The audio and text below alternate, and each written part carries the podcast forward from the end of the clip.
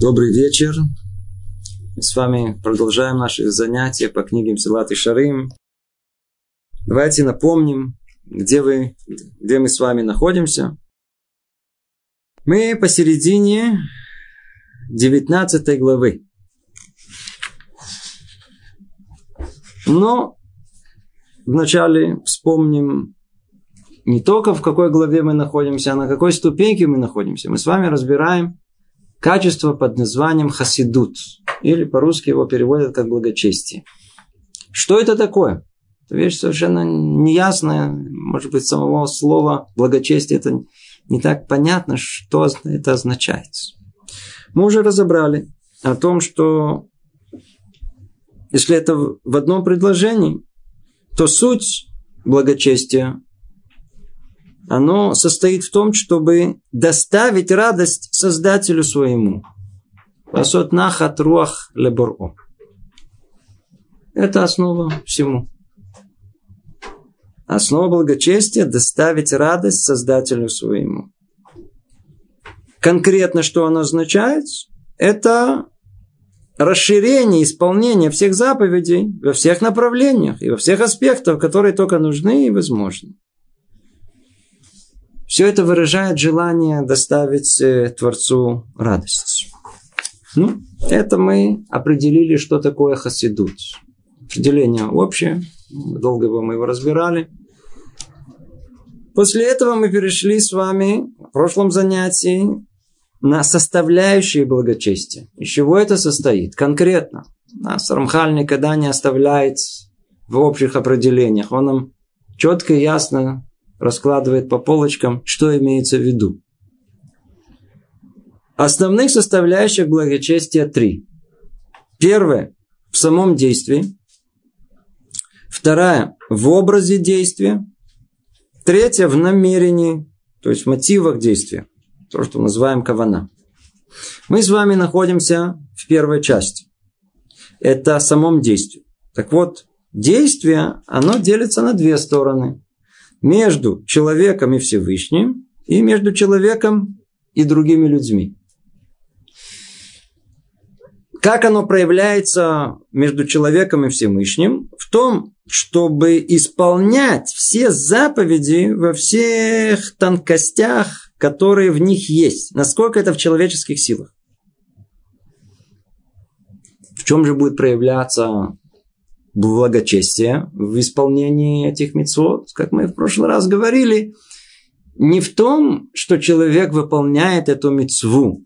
Творцу не надо исполнение этой мецвы, а в том, как хасид выполняет эту мецву. Помните пример, который мы приводили о человеке, который должен пойти в дом какого-то миллиардера на день рождения. Что он может купить? Нечего что купить. Ну что? Он возьмет, купит какую-то безделушку, завернет ее, что-то напишет, снова завернет, снова завернет и снова что-то напишет. Вложит какой-то свой труд, покажет тем самым свою любовь. Так и наша мецва. Любая мецва, которую мы исполняем, можно ее выполнить. Но хасид выполнит ее с любовью. Бахитаскут. Творцу очень э, дорого э, вокруг исполнения мецвы. Как мы бегали, суетились, э, как бы переживали, выполним, не выполним, поздаем, поздаем, хорошо, нехорошо. Это оказывается ценимо в его глазах, порой даже больше, чем сама мецва. Но это на уровне благочестия, на уровне хасид. После этого мы с вами перешли на вторую составляющую. Это в отношениях между человеком и другими людьми.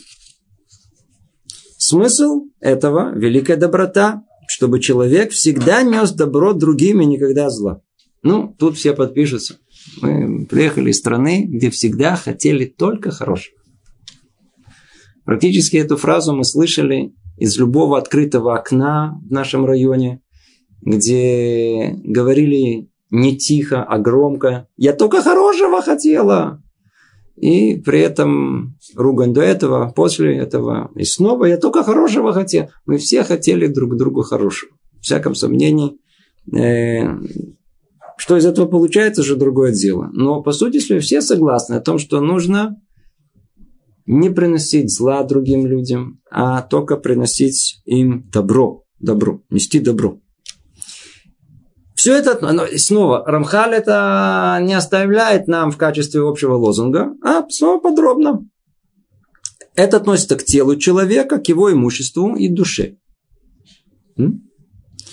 По отношению к телу человека это означает, что стараться по мере сил помочь каждому облегчить его ношу. Если ближнему грозит телесный ущерб, то тот, кто может содержать или устранить угрозу, должен постараться сделать это и так далее. Мы приводили примеры, что это означает. То есть, когда нужна помощь, принести добро телу другого человека, или спасти его, или помочь ему – то в этом проявляется наша мера благочестия. То же самое по отношению к имуществу другого человека. Да. Стеречь его, э, следить за ним, предотвращать ущерб, где только возможно, и так далее. По отношению к душе. И третье, это по отношению к душе. В чем оно проявляется в нашем милосердии, и благочестии, извиняюсь означает стараться, насколько это в силах человека, приносить другому моральное удовлетворение. Как в том, что связано с его честью, так и во всем остальном. Мы можем похвалить другого, можем улыбнуться ему, дать ему ощущение поддержки. Есть много возможностей морального удовлетворения. Если мы, мы видим, что человек ищет что-либо. Он пришел, у него какая-то идея есть. Пришел, у меня хидуш. Ну, Медата Хасидут, выслушать это. Праведник, может быть, и не должен выслушивать все, но, но, но, но человек благочестивый, естественно, что почему? Потому что есть потребности у этого человека. Есть она, если она есть, значит, нужно, как тут сказано, и нужно по отношению к душе стараться, насколько это в силах человека приносить другому моральное удовлетворение, даст ему моральное удовлетворение. Помните определение, что такое благочестие? Доставить радость Творцу. Вот про образ этого мы видим, там прошел человек. У него есть какая-то внутренняя потребность, то ли выговориться, то ли рассказать, то ли какая-либо другая, то есть то, то ли искать э, почести в глазах ваших, наших. И мы действительно даем им. Что этому дает? Радость. Радость.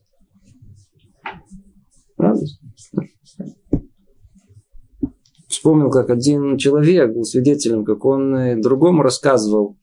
Знаете, есть э, такие люди, которые никогда, вот как было, никогда не расскажут. Так вот этот не то, что не рассказывал, как было. Он рассказал о том, что вообще не было. И с таким воодушевлением. А второй слушал. И махал головой. И всем своим видом показывал, что он верит каждому слову. Это, это медата хасидут. это благочестие. Это не справедливо. это благочестие. Почему? Тебе приятно, как хорошо. Не надо ничего много учить. Это снова мы находимся там наверху. Это не инструкция для нас. Но это мера благочестия. И вот приходит, э, мы пришли к следующей, следующей э, мысли, которую приводит нам Рамхаль это Иняна Гмилут Хасадим.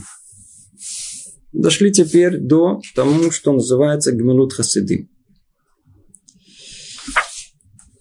Добрые дела, благодеяние. Тут слово Гмилут Хасадим переведено как добрые дела, благодеяние. Важнейшая, важнейшая основа благочестия.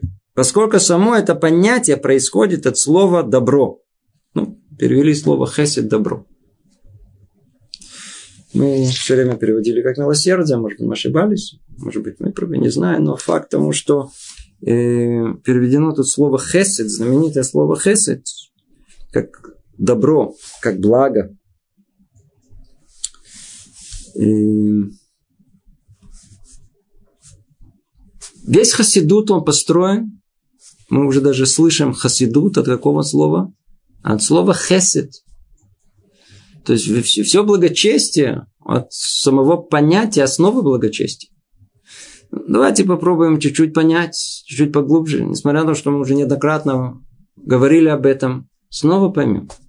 Почему хесед – это что-то очень фундаментальное, что-то очень-очень по-настоящему находящееся в основе всего, что есть у нас в мире. Все время к этому возвращаемся. Обратите внимание, Авраама Вину, его называют Амуда Хесед.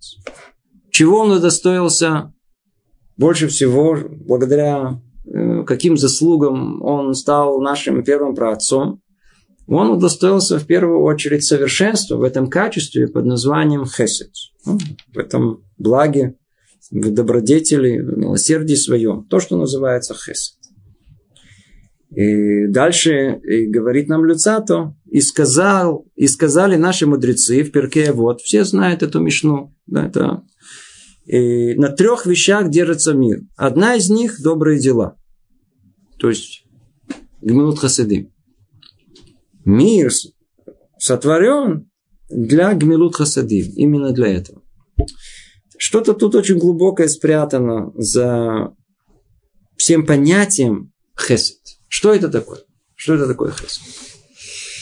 Давайте по-простому. Любое деяние человека по отношению к другому, оно может быть в одной из двух форм. Я тебе или я себе. Одно из двух. Все, все отношения между людьми, между мной и кем-то другим, всем остальным человечеством, и, естественно, по круговой системе у каждого со всеми остальными, оно только в процентном отношении. Сколько себе, а сколько остальным. Есть часть себе, часть себе. Если человек сто процентов берет себе, как его называют? Эгоист. Если он стопроцентно отдает другим, как его называют? Альтруист. Очень просто. Где мы находимся? Мы посередине. А насколько мы посередине? Ну, уже тут проценты есть. Кто-то на 70% можно сказать альтруист, на 30 эгоист. А есть наоборот, на 70 эгоист, на 30 альтруист. И так каждый из нас как-то... Причем это не то, что он вообще такой. Иногда он на, на 68, иногда на 43, иногда, знаете, как по настроению идет. Но это только на первый взгляд, но там внутри есть константа, там что-то такое усредненное есть, которое сидит в нас, и в принципе по всем нашим деяниям, по общим ощущениям, такого мое. Это мое. На сколько? На 89. Скорее всего, на 99. Один процент это я, я готов дать другу. Почему? Потому что бывает иногда, когда мы делаем хесед, делает добро другим людям, но в принципе делаем больше добро, добро самим собой, чем с другими людьми. Поэтому давая другому, я сам беру себе. Ну, если это так, это не совсем хесед. Ну, примеры, которые мы приводили. Человек, э, который э, пошел помочь другому человеку. Это милосердие, это добро, это помощь, доброе дело. Ни всяком сомнении. Но если этот человек пошел помочь другому в надежде, что теперь баш на баш этот поможет ему, то это милосердие. Ну, по-видимому, не такое большое. Он всего лишь нам всего пошел вложить средства, чтобы потом ему дешевле было, дешевая рабочая сила тоже помогла. До какой степени это? Если мы пойдем и поможем другому человеку. Жена сварит мужу борщ. Муж прибьет жене полку. Ну, что ну? Он будет стоять. Что он ждет? Жена тоже стоит. Чего они ждут? Хоть спасибо скажи. Видимо, тоже в этом нет большого проявления милосердия, потому что мы надеемся получить какой-то отошлум, какую-то оплату, что-то нам заплатили за наше милосердие. Значит, наше милосердие уже не столько больше милосердие. Поэтому мы видим, что есть у нас тут э, возможности открыто, все, все возможности какие. то ли дать всего себя другому. И это будет называться милосердием, добром, благодетельностью. То ли мы вообще не будем давать. Вообще полные эгоисты. Дадим наполовину. Пойди помоги мне. А сколько займет? Два часа? Не, не, у меня 10 минут. Ну, давай помоги на 10 минут. Пошел на 10 минут. Тоже хорошо. Тоже хорошо. То есть, что мы видим? Каждый из нас появился этот мир с какой-то мерой, которым одним словом мы его называем эгоизм. В чем он проявляется? Называется к себе. Что Творец хочет в космическом плане творения человека? Чтобы он прожил эту жизнь таким образом, чтобы он научился давать от себя другим. Мы приходим в этот мир эгоистом, и мы должны уйти из этого мира альтруистом. В той максимальной форме, которой вы были способны. Это на одной ноге все. Все очень просто. Каким образом мы можем э, удостоиться этого великого уровня альтруизма? Если мы начнем постепенно-постепенно из своего сердца выкорчевывать наш эгоизм. Как? Ну, сделай одно доброе дело.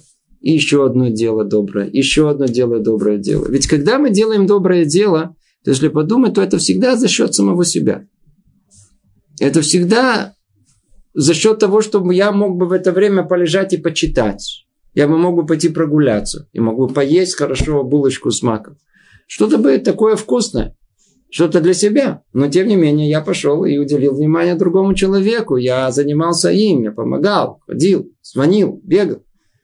Это отнять от себя.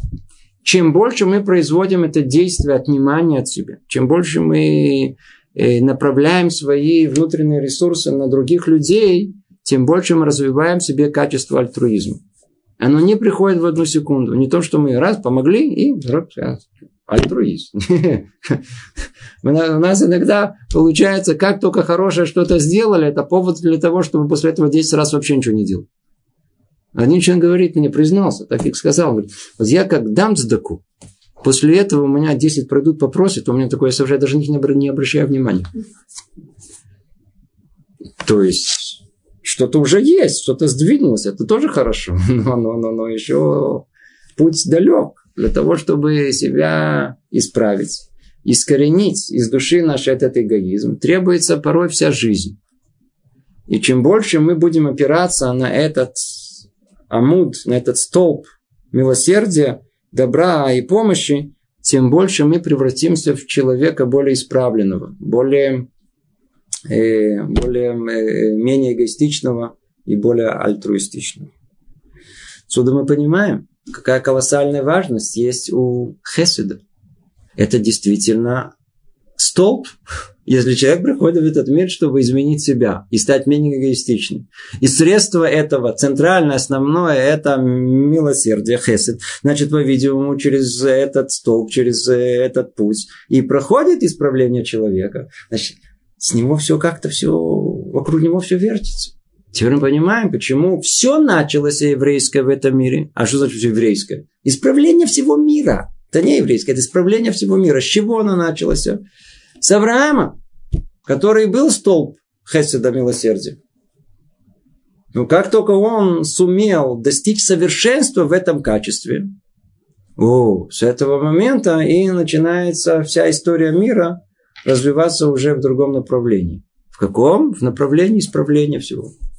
Ну, уже в ту сторону, куда надо. Как Творец и желает этого. Все начинается с э, качества под названием хесед. Все и кончается, как тут сказано, еще приводит еще одну цитату. Учил Раби Семлой. Тара начинается добрыми делами и завершается добрыми делами. Мир был сотворен посредством качества хесед. Он был, продолжится качеством хесед. И после этого этим качеством э, он, он будет и завершен. Это э, основа основ. Основ, основных двигательных сил, которые есть в нашем мире. Ну, давайте снова обратимся к тексту. Говорит Рамхаль так, добрые дела, то есть мы это называется гмилут хасадим, благодеяние, важнейшая основа благочестия. Поскольку само это понятие происходит от слова «добро». Само это понятие происходит от слова «добро». Может быть, тут уместно сделать еще одно очень важное замечание. Мы сейчас сталкиваемся с двумя понятиями. Одно, о котором мы уже долго-долго уже говорим, называется оно благочестие, хасидут. Это второй уровень, второй этаж, куда мы стремимся. Это желание сделать радость Творцу, пронести радость Творцу. Оно состоит из трех составляющих, как мы сказали, и надо выполнять мицвод больше даже, чем человек э, может, то есть со всеми силами, которые у него есть, со всеми вокруг этого все должен делать. И, и больше, больше, чем надо, что называется. Больше, чем, чем, чем требует Творец. Но есть другое понятие, называется хесед. Добрые дела, благочестие. Скажите, эти два понятия, казалось бы, это то же самое. Прошу прощения. Но это не совсем так. Бывает ситуации, когда они сталкиваются лоб в лоб. Бывает. Когда человек, он хочет быть благочестивым, и это обязывает его к определенному поступку. Но это должно произойти за счет помощи другому человеку, за счет хеседа, который он должен оказать э, кому-то. Хасидут отодвигает, отменяет хесед или нет? Ответ нет. Хесед отодвигает хасидут. Но хасидут не отменяет хесед. Для Бога, Кушнир. А? Это же для Бога он самый главный. Вы правы, вы правы. А ну, а ну, а ну, а ну скажите, а ну скажите, вы, вы, вы, вы на, первом, на первый взгляд, это что значит, здесь надо все делать для Бога, мы люди набожные. Надо делать для, для Бога, это что за человек, кто ты такой? Но мы видим, что в Таре как-то написано не так. Например, если вы уже спросили, давайте приведем пример. Обращается сам Бог к Машерабейну. Иди в страну, откуда ты вышел, иди в Египет и выведи мой народ. Ну, скажите, это спасение всего народа. Кто повелевает? Сам Творец открывается Машарабейну. Что он ему отвечает? Не, что-то я не, не хочет идти. Почему не хочет идти? Что там у него в сердце? А? Какой страх? 80 лет его брат Арон, он там э, руководитель всего еврейского народа. Все, ни с того ни с сего я появляюсь и начинаю говорить, давайте идемте за мной. Что будет с моим братом? Что будет с моим братом? На что Творец ему отвечает, не волнуйся. Брат твой знает тоже, я ему сообщил, э, он идет тебе навстречу, все нормально, не волнуйся, никто ничего плохого, он плохо ничего не подумает. То есть Творец принимает это катиюн, как э, аргумент. Он соглашается с этим. Действительно, нельзя бы даже такую миссию великую, спасение народа, вывод из Египта, весь мир для этого ждет этого момента. А, не, какое, обождите, тут не... чтобы не обидеть одного единственного человека, брата родного. Значит, что мы видим? Мы видим о том, что Конечно, Бог это...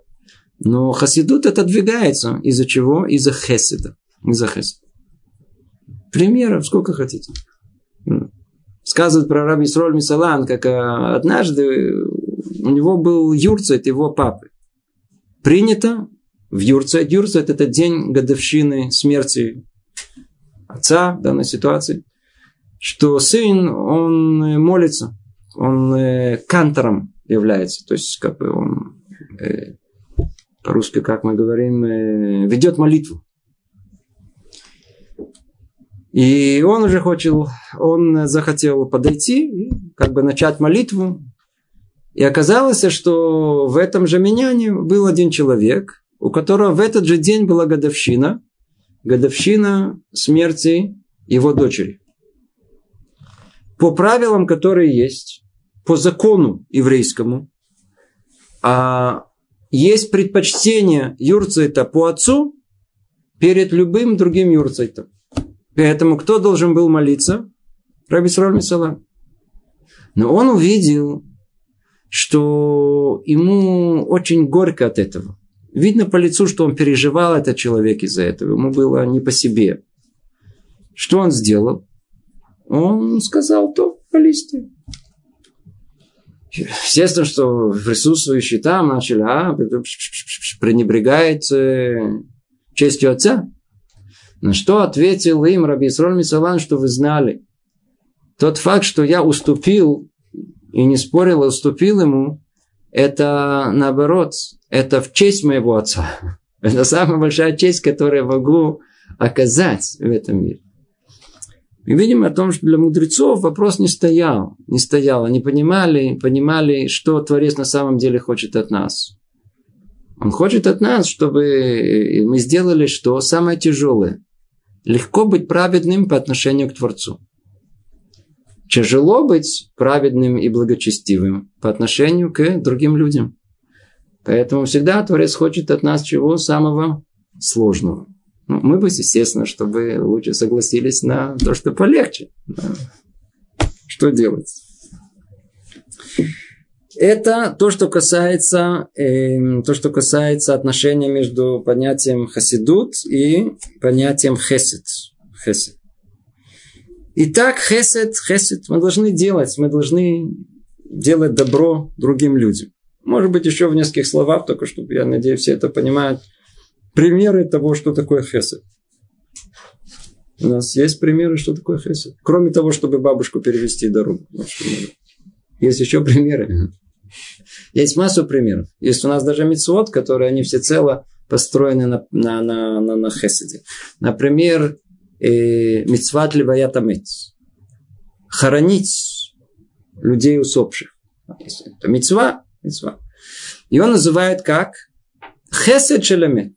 Если мы хотим найти пример, самый лучший тому, что такое милосердие, это забота о потребностях усопшего человека. То есть, когда мы э, его похоронили. Вполне возможно, что это своими руками пришли и, просто похоронили. Это уже в своей крайней высокой форме. А в самой простой это мы участвовали в похоронах. Теперь, почему это называется истинное милосердие, истинное добро? По той причине, что вы еще никогда не видели, что после того, как мы закопали э, усопшего в земле, он не раскопал ее назад и сказал, ребят, прежде чем я ухожу, я, я... спасибо. Вы отлично меня глубоко, все нормально. Нет такого. То есть мы не получаем никакого, никакого э, поощрения. Ничего от этого не имеем, не имеем, не имеем. Это не то, что пробил полку и стоит и ждет, когда ты скажешь, ну, хоть, хоть что-то скажешь. Это как подойти к автомату, туда бросить эм, доллар, и оттуда, какой ты добрый, какой ты хороший, какой ты... Приблизительно так. Но мы ждем такой похвалы. Мы ждем похвалы. Для чего ждать похвалы? Для чего? Я не говорю, что нам не нужно. Потребности есть. Мы хотим. Мы же хотели, вложили. Хотим. Вот спасибо скажи. В всяком сомнении, что есть что-то в этом. Но это не мера милосердия, это не мера благочестия. Благочестивый это совершенно для него не, не должно для него это играть какую-то роль. Надо устраниться от этого. Поэтому у нас называют это, э, похороны, называют это истинное милосердие. Не получим никакого спасибо. И другой пример. Э, Бекурхоли. Да, поехать, навестить человека больного, опять же таки в рамках э, самой мецвы, да, чтобы это не получилось, что вы приехали, сели ему на голову, он там только после операции, он чуть-чуть уже не, не видит уже тот мир, а вы пришли поговорить с ним нормально, там поменять атмосферу, в общем, там довольно-таки красиво, очень хорошо, уселись часа на два, о том, об этом, он уже корчится, он же не, не, знает, как он его практически не-не-не-не Надо знать, есть аллахот, когда да, надо зайти на 5 минут, есть когда на 10 минут, и когда только зайти и выйти. А если иногда 2 часа надо просидеть, есть целая книга, да, Бекур Холим, как посещать людей больных, чтобы это принесло пользу, чтобы была мецва, а не, не, не получилось афера. Есть в этом, естественно, большое, большое милосердие. И есть еще какой пример очень хороший. Милосердие большое – это веселить э, жениха и невесту. Ну, во-первых, мы видим из того, что есть такое повеление, мы видим, что они не веселые. Они им не веселые. Они как-то, знаете, надо их развеселить. Не будем ходить в этот вопрос. Очень интересный сам по себе. Но надо знать, что мы пришли... Для многих, может быть, это кажется таким открытием. Мы приходим на свадьбу, чтобы не поесть и не повеселиться для себя. Иногда приходишь на свадьбу, да, то у нас ну, в еврейских свадьбах это вы не видите, но есть много других примеров. Народ пришел. Там где-то хупа. Туда вообще никто не подходит. Объявляет уже третий раз о том, что, знаете, как-то третий раз объявляем, как перед отлетом. А начинается э, текес хупа, начинается церемониал э, хупы. Все продолжают есть. Они, их нельзя оторвать от буфета.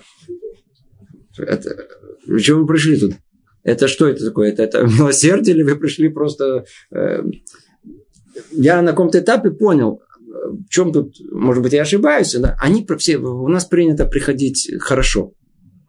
Знаете, они, надо прийти хорошо. Я не знаю, сколько сейчас хорошо прийти. Вы знаете, сколько? Раньше было 300 шекелей, 400. А сейчас, мне кажется, сумасшествие дошло даже больше. Теперь они прикидывают просто так. Я пришел хорошо. Я что, поем плохо? Я тоже хочу поесть хорошо. Поэтому начнем с буфета. Он оттуда, что если он пришел по полной программе. Вы пришли кому? Мецва в чем? Тот несчастный жених невеста стоят, там их никто, и больше никого нет. Начали танцевать. Все вышли, потанцевали и вообще толкнули их, э, как будто их, вообще как будто их нету. Идите отсюда, не мешайте нам танцевать. У тебя длинное платье. Попутаешься, упадешь. Что? Милосердие прийти и выполнить мецву так, как положено. Развеселить жениха и невесту. И примеры этих множество. Заодно, естественно, что нельзя не упомянуть и то, что мы можем найти в каждом справочнике, в любом религиозном районе Иерусалима, Бнейбрака, и во всех местах э, еврейских, где есть. Это называется гмах. Гмахи. Что такое гмах? Наверняка вы слышали такое понятие. Ну, гмах – это аббревиатура гмилут хасидим. Как тут и написано, доброе благодеяние. В чем оно состоит? Оно состоит в том, что человек должен делать какое-то добро. И вот откройте эти страницы. Вы найдете там где-то, может быть, 100 листов, переполненных мелкими буквами, которые описывают самые разные гмахи. Ничего практически покупать не надо. Все можно бесплатно взять в этих э, как бы прокатных пунктах. В каждом чуть ли не доме что-то, какой-то хесед делается. Один у одного, например, у вас нет стульев, нет проблем. Только закажите, у вас есть стулья на, на вечеринку. Нет столов, павакаш. Не хватает ложек, Мопиет, салфетки. Пожалуйста, салфетки. Лекарства посередине ночи. Стук-тук-тук. Аптека закрыта. Вы можете есть э, э, гмах, э, гмах титули всяких детских этих приспособлений. Такие, такие. Сосок. Гмах сосок. Сколько вы не хотите, есть, есть огромное количество, потому что вдруг нету соски, и тогда где ее купить? Побежали, есть тут недалеко гмах сосок. Есть гмахи денежные. Какие только нельзя себе представить. Ты самые более такие, знаете, э, удивительные, это на что только голова не, не, не придумывает, как можно сделать милосердие. Это гмах потерянных детей. Ну, дети, ребенок потерялся. Куда-то надо его, надо как-то надо найти. Одна знакомая наша, она сделала гмах самый удивительный, который я когда-либо слышал. Это гмах э, э, для мамы, которая устала ночью. Она берет ребенка к себе на ночь, на всю ночь. И она дает маме выспаться одну ночь. А милосердие это невозможно все представить. Иногда маме нужно всего лишь навсего, чтобы восстановить свои силы. И наконец-то, чтобы она смогла улыбнуться папе хоть чуть-чуть, уголками, уголками своими. Тогда ей нужно всего одну ночь поспать. Нормально, она просто выбилась из сил. Ну и раз, да, Прекрасно. Сама она спит, у нее нет проблем. Она, она, она не хорошо, они могут плакать, не, не знаю, как соседи, но она но это огромное милосердие с той мамой, не всяком сомнении. Же соседи, Насчет соседей, смотрите, кто живет в религиозном районе, он, он очень чувствителен к различию между голосами. Всегда своих различает. И учится о том, что когда плачут соседские дети, то он меньше реагирует на это. Даже мамы. У пап вообще проблем нет. Но даже мамы реагируют меньше. Они своего знают. На это дело уже привычки. Это не...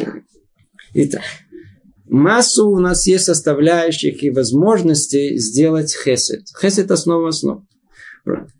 Хочу подчеркнуть, и это тоже важно подчеркнуть, о том, что несмотря на то, что мы говорим о медатах хасидут, о мере э, благочестия, э, делать добро другим людям должны не только благочестивые, не только благочестивые, но и но и, и, и праведные такие, как мы. Простые люди. Мы все должны, мы все обязаны сделать. Это основа основ. И, ну, если мы уже начали, тяжело остановиться. Мы сейчас перейдем к тексту. Но вспомнил еще одну очень-очень важную, мой взгляд, деталь хесед. Вот мы сейчас перечисляли самые невероятные возможности сделать добро другим людям. И бежать куда-то в Хайфу навещать э, больных друзей. И поехать э, на свадьбу в Нейбрак э, станцевать перед женихом и невестой. И куда-то в Элат на похороны. Но на самом деле нам не надо далеко ходить. Не надо мы найдем у наших мудрецов о том, что хесед всегда находится в том месте, где мы меньше всего ожидаем. Знаете, где он находится? Он находится прямо в том месте, где мы находимся. И практически в любом деянии, которое мы делаем. В чем оно заключается? Заключается в э, каване, в намерении человека. Предположим, что человек, он шофер. И ему встает, надо вставать в 5 утра и Встал, поехал, работает в Нуве, развозит молоко. Работа непростая, тяжелая, очень утомительная. Что вы подумать? Проклинать тот день. Сегодня так, жарко, завтра холодно, мало платит. Но он может совершенно с другим намерением это, это делать.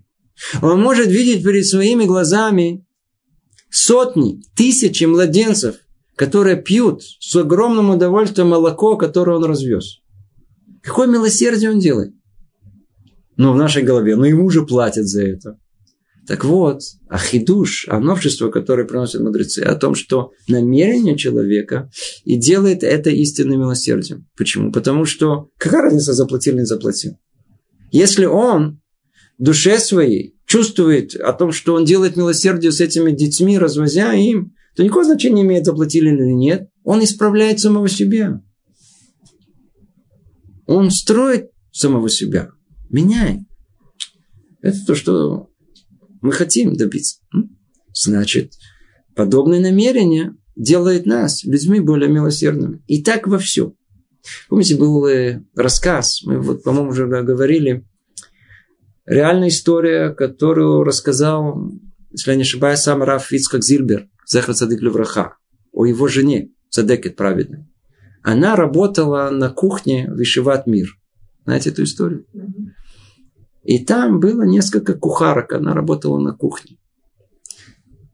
Там около тысячи учеников, можете представить, каждый день надо было чистить картошку. Что вам сказать?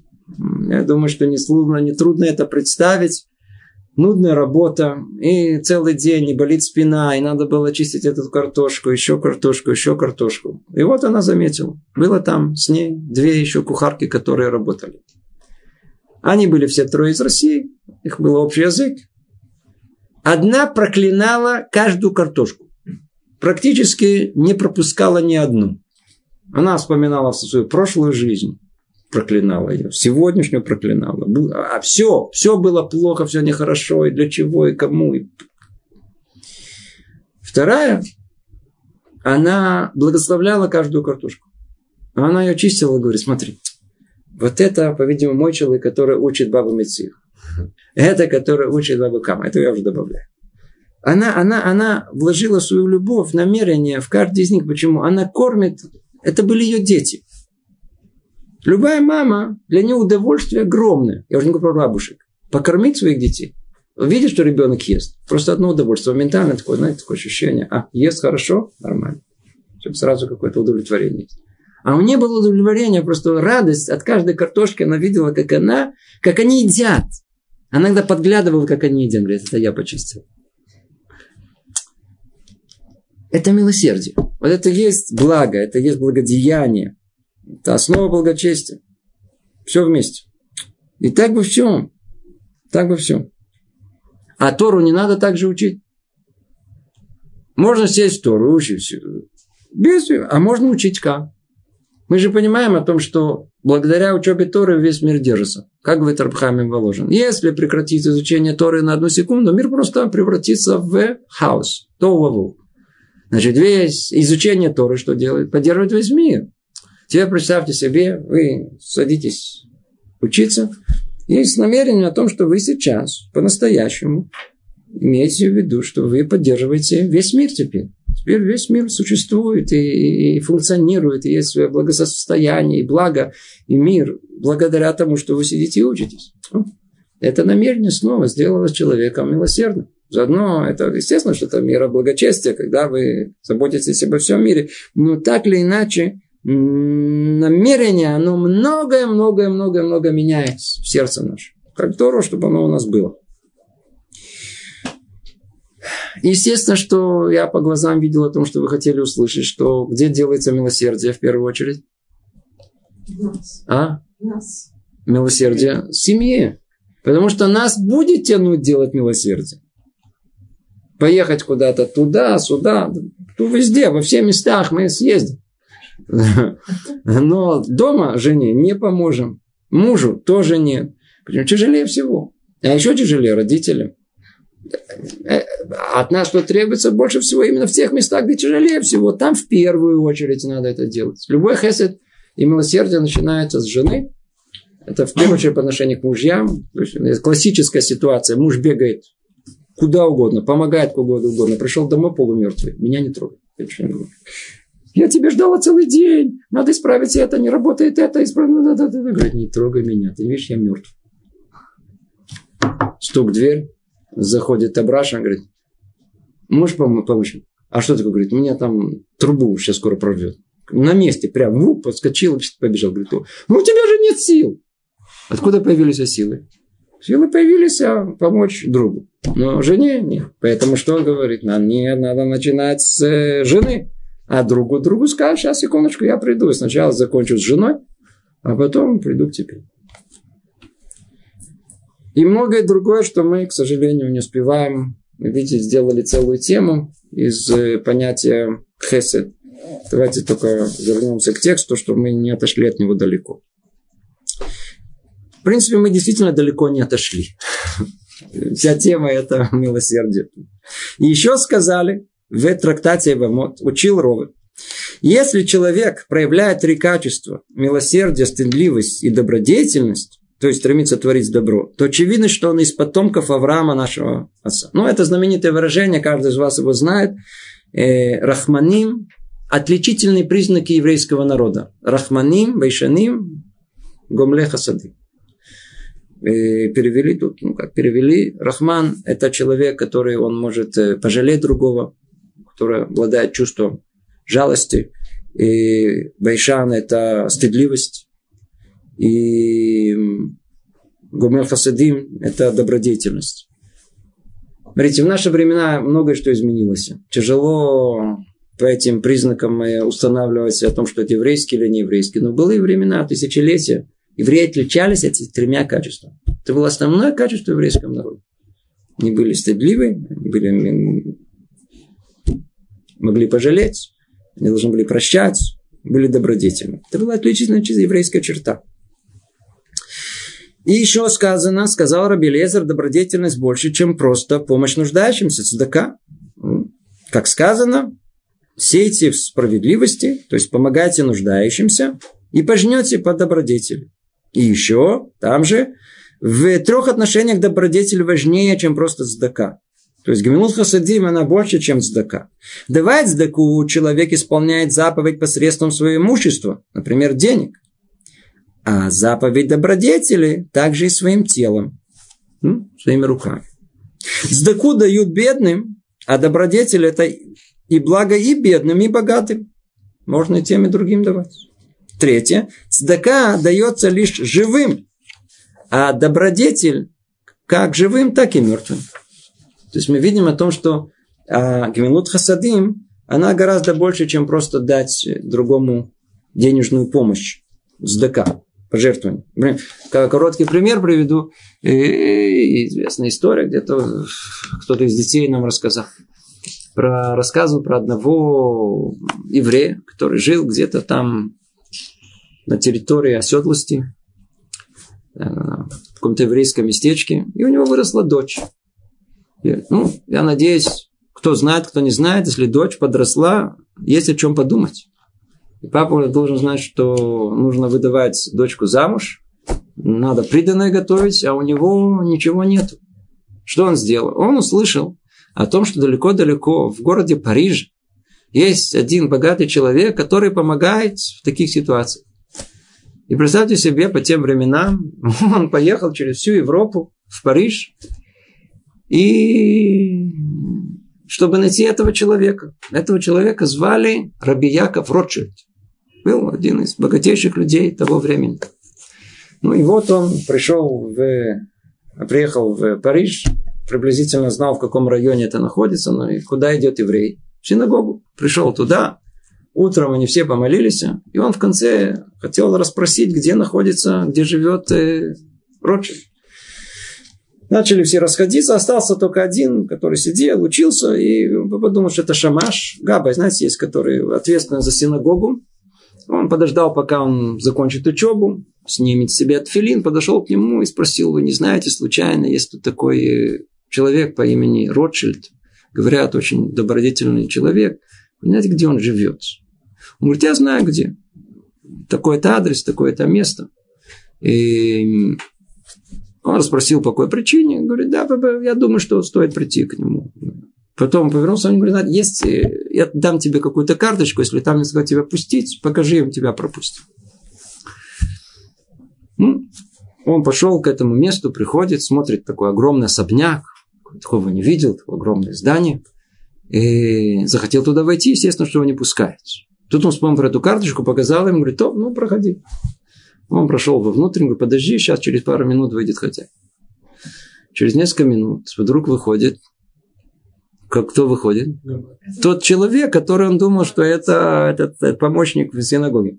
Тот самый, который дал ему карточку и сказал, где он живет. Он удивился, говорит, как? Как это может быть, мой господин? Почему так? Почему? А, я забыл самое основное рассказать плохой рассказчик.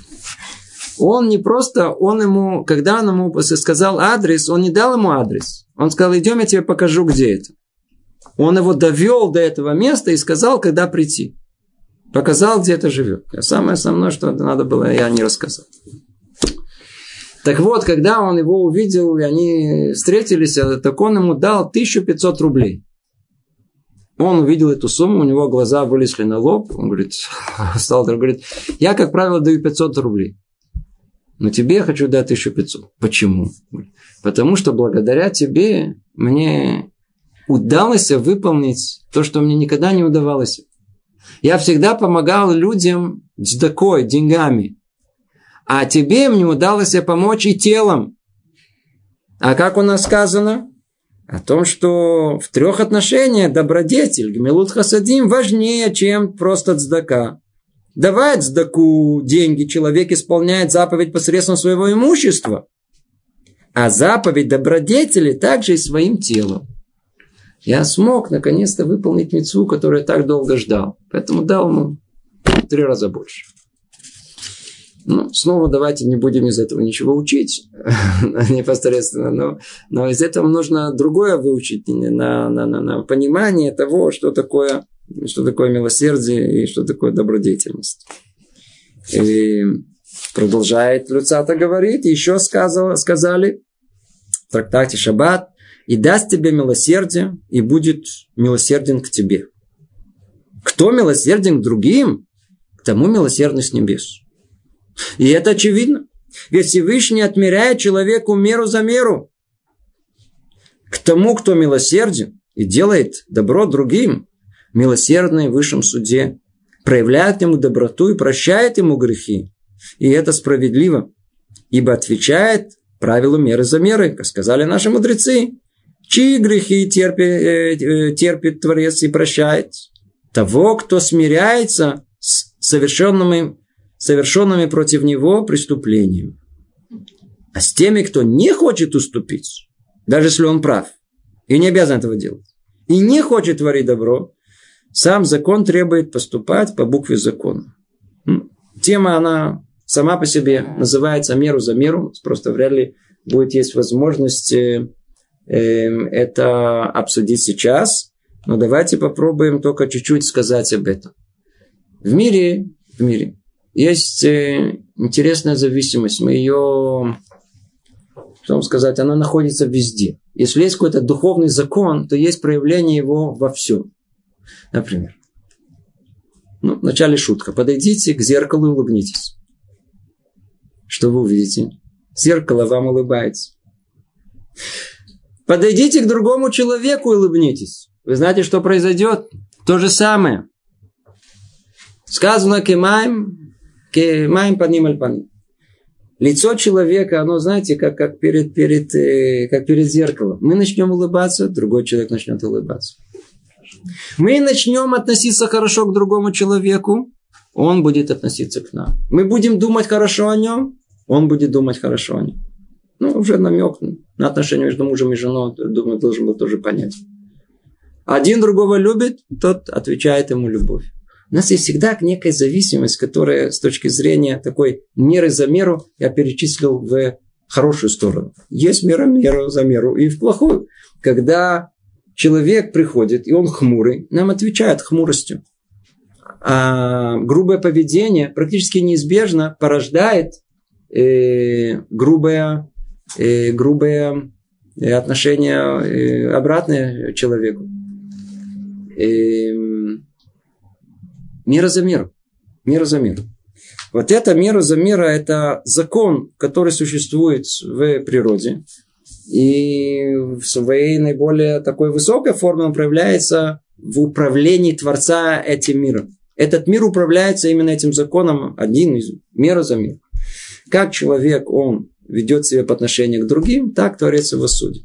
Суть его в чем она состоит, да, в, в том контексте, который тут э, употребляется – есть два вида управления основных.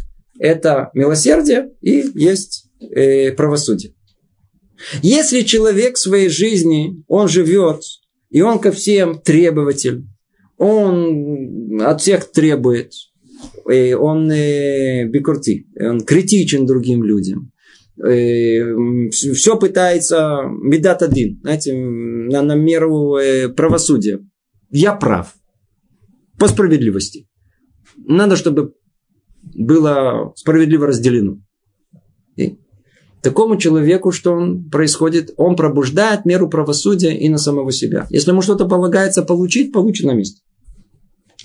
Но если человек уступает, он относится к другим милосердно, добродетельно, не замечает, наступили, ничего страшного. По-видимому, если бы я наступил, я тоже мог бы наступить, в этом ничего нету или многое другое, что он делает, э, старается не обратить внимания, не принять в расчет, не, не, не быть таким, знаете, уступчивым человеком, не, не быть принципиальным в отношении с другими людьми, не, не, не видеть себя там наверху, чтобы обижаться на всех людей. Он пробуждает меру милосердия Творца. И тогда что происходит? Творец, он начинает терпеть его грехи. начинает отодвигать наказание. Это общий принцип. Общий принцип. Что человек благочестивый должен сделать? По какому принципу жить? А? Естественно, что он должен пробуждать в мире меру милосердия Творца. Во всем, по отношению ко всему.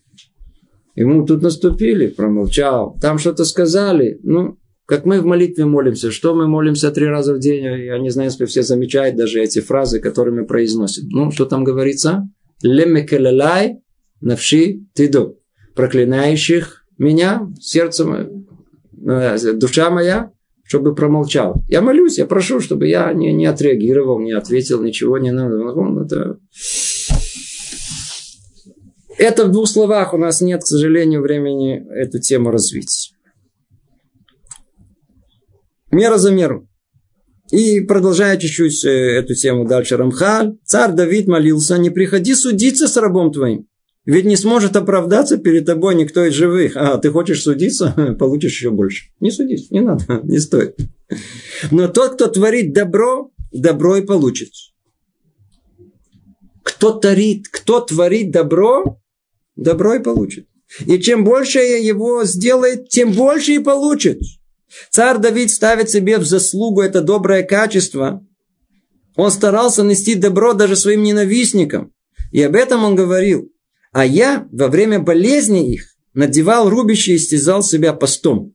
Для кого? Для них. О ком речь идет? О тех, которые преследовали его и хотели убить его. И несмотря на это, когда он узнавал о том, что они болеют, что он делал? Он постился, он молился за них. И еще сказано, разве я отвечал тем, кто платит злом за добро? Кто платил злом за добро? И сюда же относится требование о, это мы, это одна тема, да, которая мы ее чуть-чуть, э, тема сама по себе, которая называется меру за меру.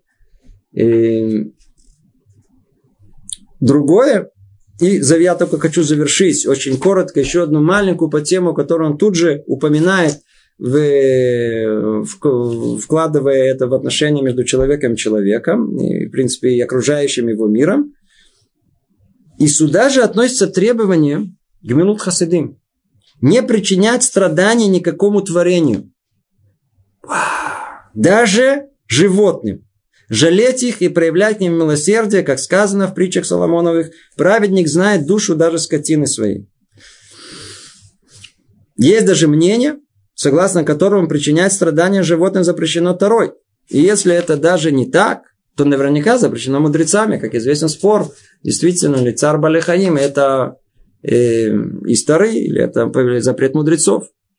Таким образом, милосердие и добродетель должен укорениться в сердце благочестивого навечно. И его постоянным стремлением должно быть нести радость людям, ни в коем случае не причинять им страданий. Это уже вывод общий.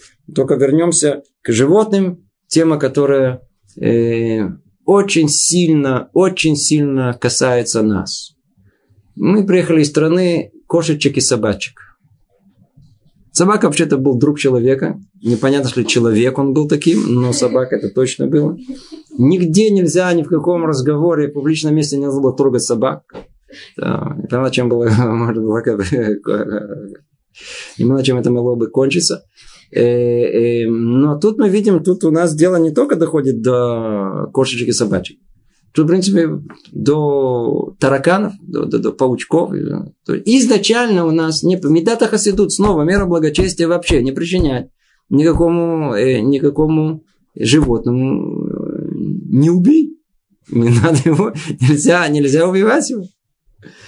Но это не, снова, это привилегия кого? Благочестивых, чтобы мы тут ничего не перепутали.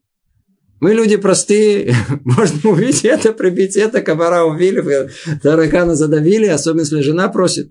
Не нужно, нужно знать, что да, что нет. Кстати, если жена просит, то и даже благочестивый должен это сделать. Это более, более, э, более существенно, чем... Так или иначе, тема очень, очень, очень важная. Видите, мы ее так быстро раз и... Ну, почему мы так быстро проходим это? По той причине, что это там наверху, где мы где-то. Ну, надо знать саму идею. Человек благочестивый, он не приносит вреда никаким животным. И знает душу даже скотины своей. Это что означает? Что если эта лошадь, она ест именно это, она любит надоедать это, э, э, нельзя его выводить на такое пастбище, это э, надо его погнать так, на это нельзя наложить больше, чем такой вес. Это все относится к уходу за животным. Это надо соблюдать. Ну, и, как мы сказали, заодно им не пробивать. То, что качается, причинять им вред и так далее. И снова только подведем общий итог. На этом мы как бы завершаем основную одну часть э, благочестия, то есть первую часть, которая относится к, э, э, относится к э, действиям. Таким образом, милосердие и добродетель должны укорениться в сердце благочестивого навечно. И его постоянным стремлением должно быть нести радость людям и ни в коем случае не причинять им страданий. Ну, я только попробую ответить на вопрос еще одну минуту. На этом мы закончим. И Рафуна подпоятался стеблями взамен своего пояса, который он продал для исполнения заповеди Кедуша. Скажите, пожалуйста, разве это не безрассудство лишать себя части своего гардероба ради единичного исполнения заповеди Кедуша? Не похоже ли это на, на, на того, кто дает деньги другим, а сам его дети голодают? Э, дорогой Гавриэль, отличный вопрос, но, по-видимому, вы начали следить за нашими занятиями только сейчас, а не раньше. Мы уже подчеркивали это много раз, о том, что мы разбираем меру благочестия. Это вещь очень-очень высокая. На уровне меры благочестия то, что сделал Рафуна, без всяком сомнении, это не только оправдано, а так и нужно было сделать. Но мы с вами такое делать не будем. И вы тоже такое не делайте. Не продавайте ничего, чтобы выполнить заповедь кедуша на вино. Не требуется от нас этого, не требуется. Если нет вина, сделайте его на хлеб, если на, на, на, на всякие выжимки, можно же на, на найти выход из, из этой ситуации. Речь идет только о мере благочестия. Поэтому и сравнение э, насчет э, дает деньгам другим, а дети голодают, оно совершенно несравнимо. И как должен поступить человек при разговоре с эгоистом? Должен ли он быть милосердным и считать это с каждым желанием эгоиста, или должен поступать как-то иначе? Ответ точно так же. На уровне праведности нашей.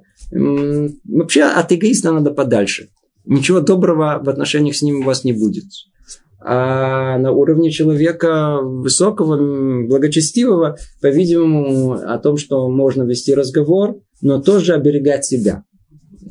Речь идет, по-видимому, о таком крайнем эгоизме. Да, я так понимаю из этого вопроса.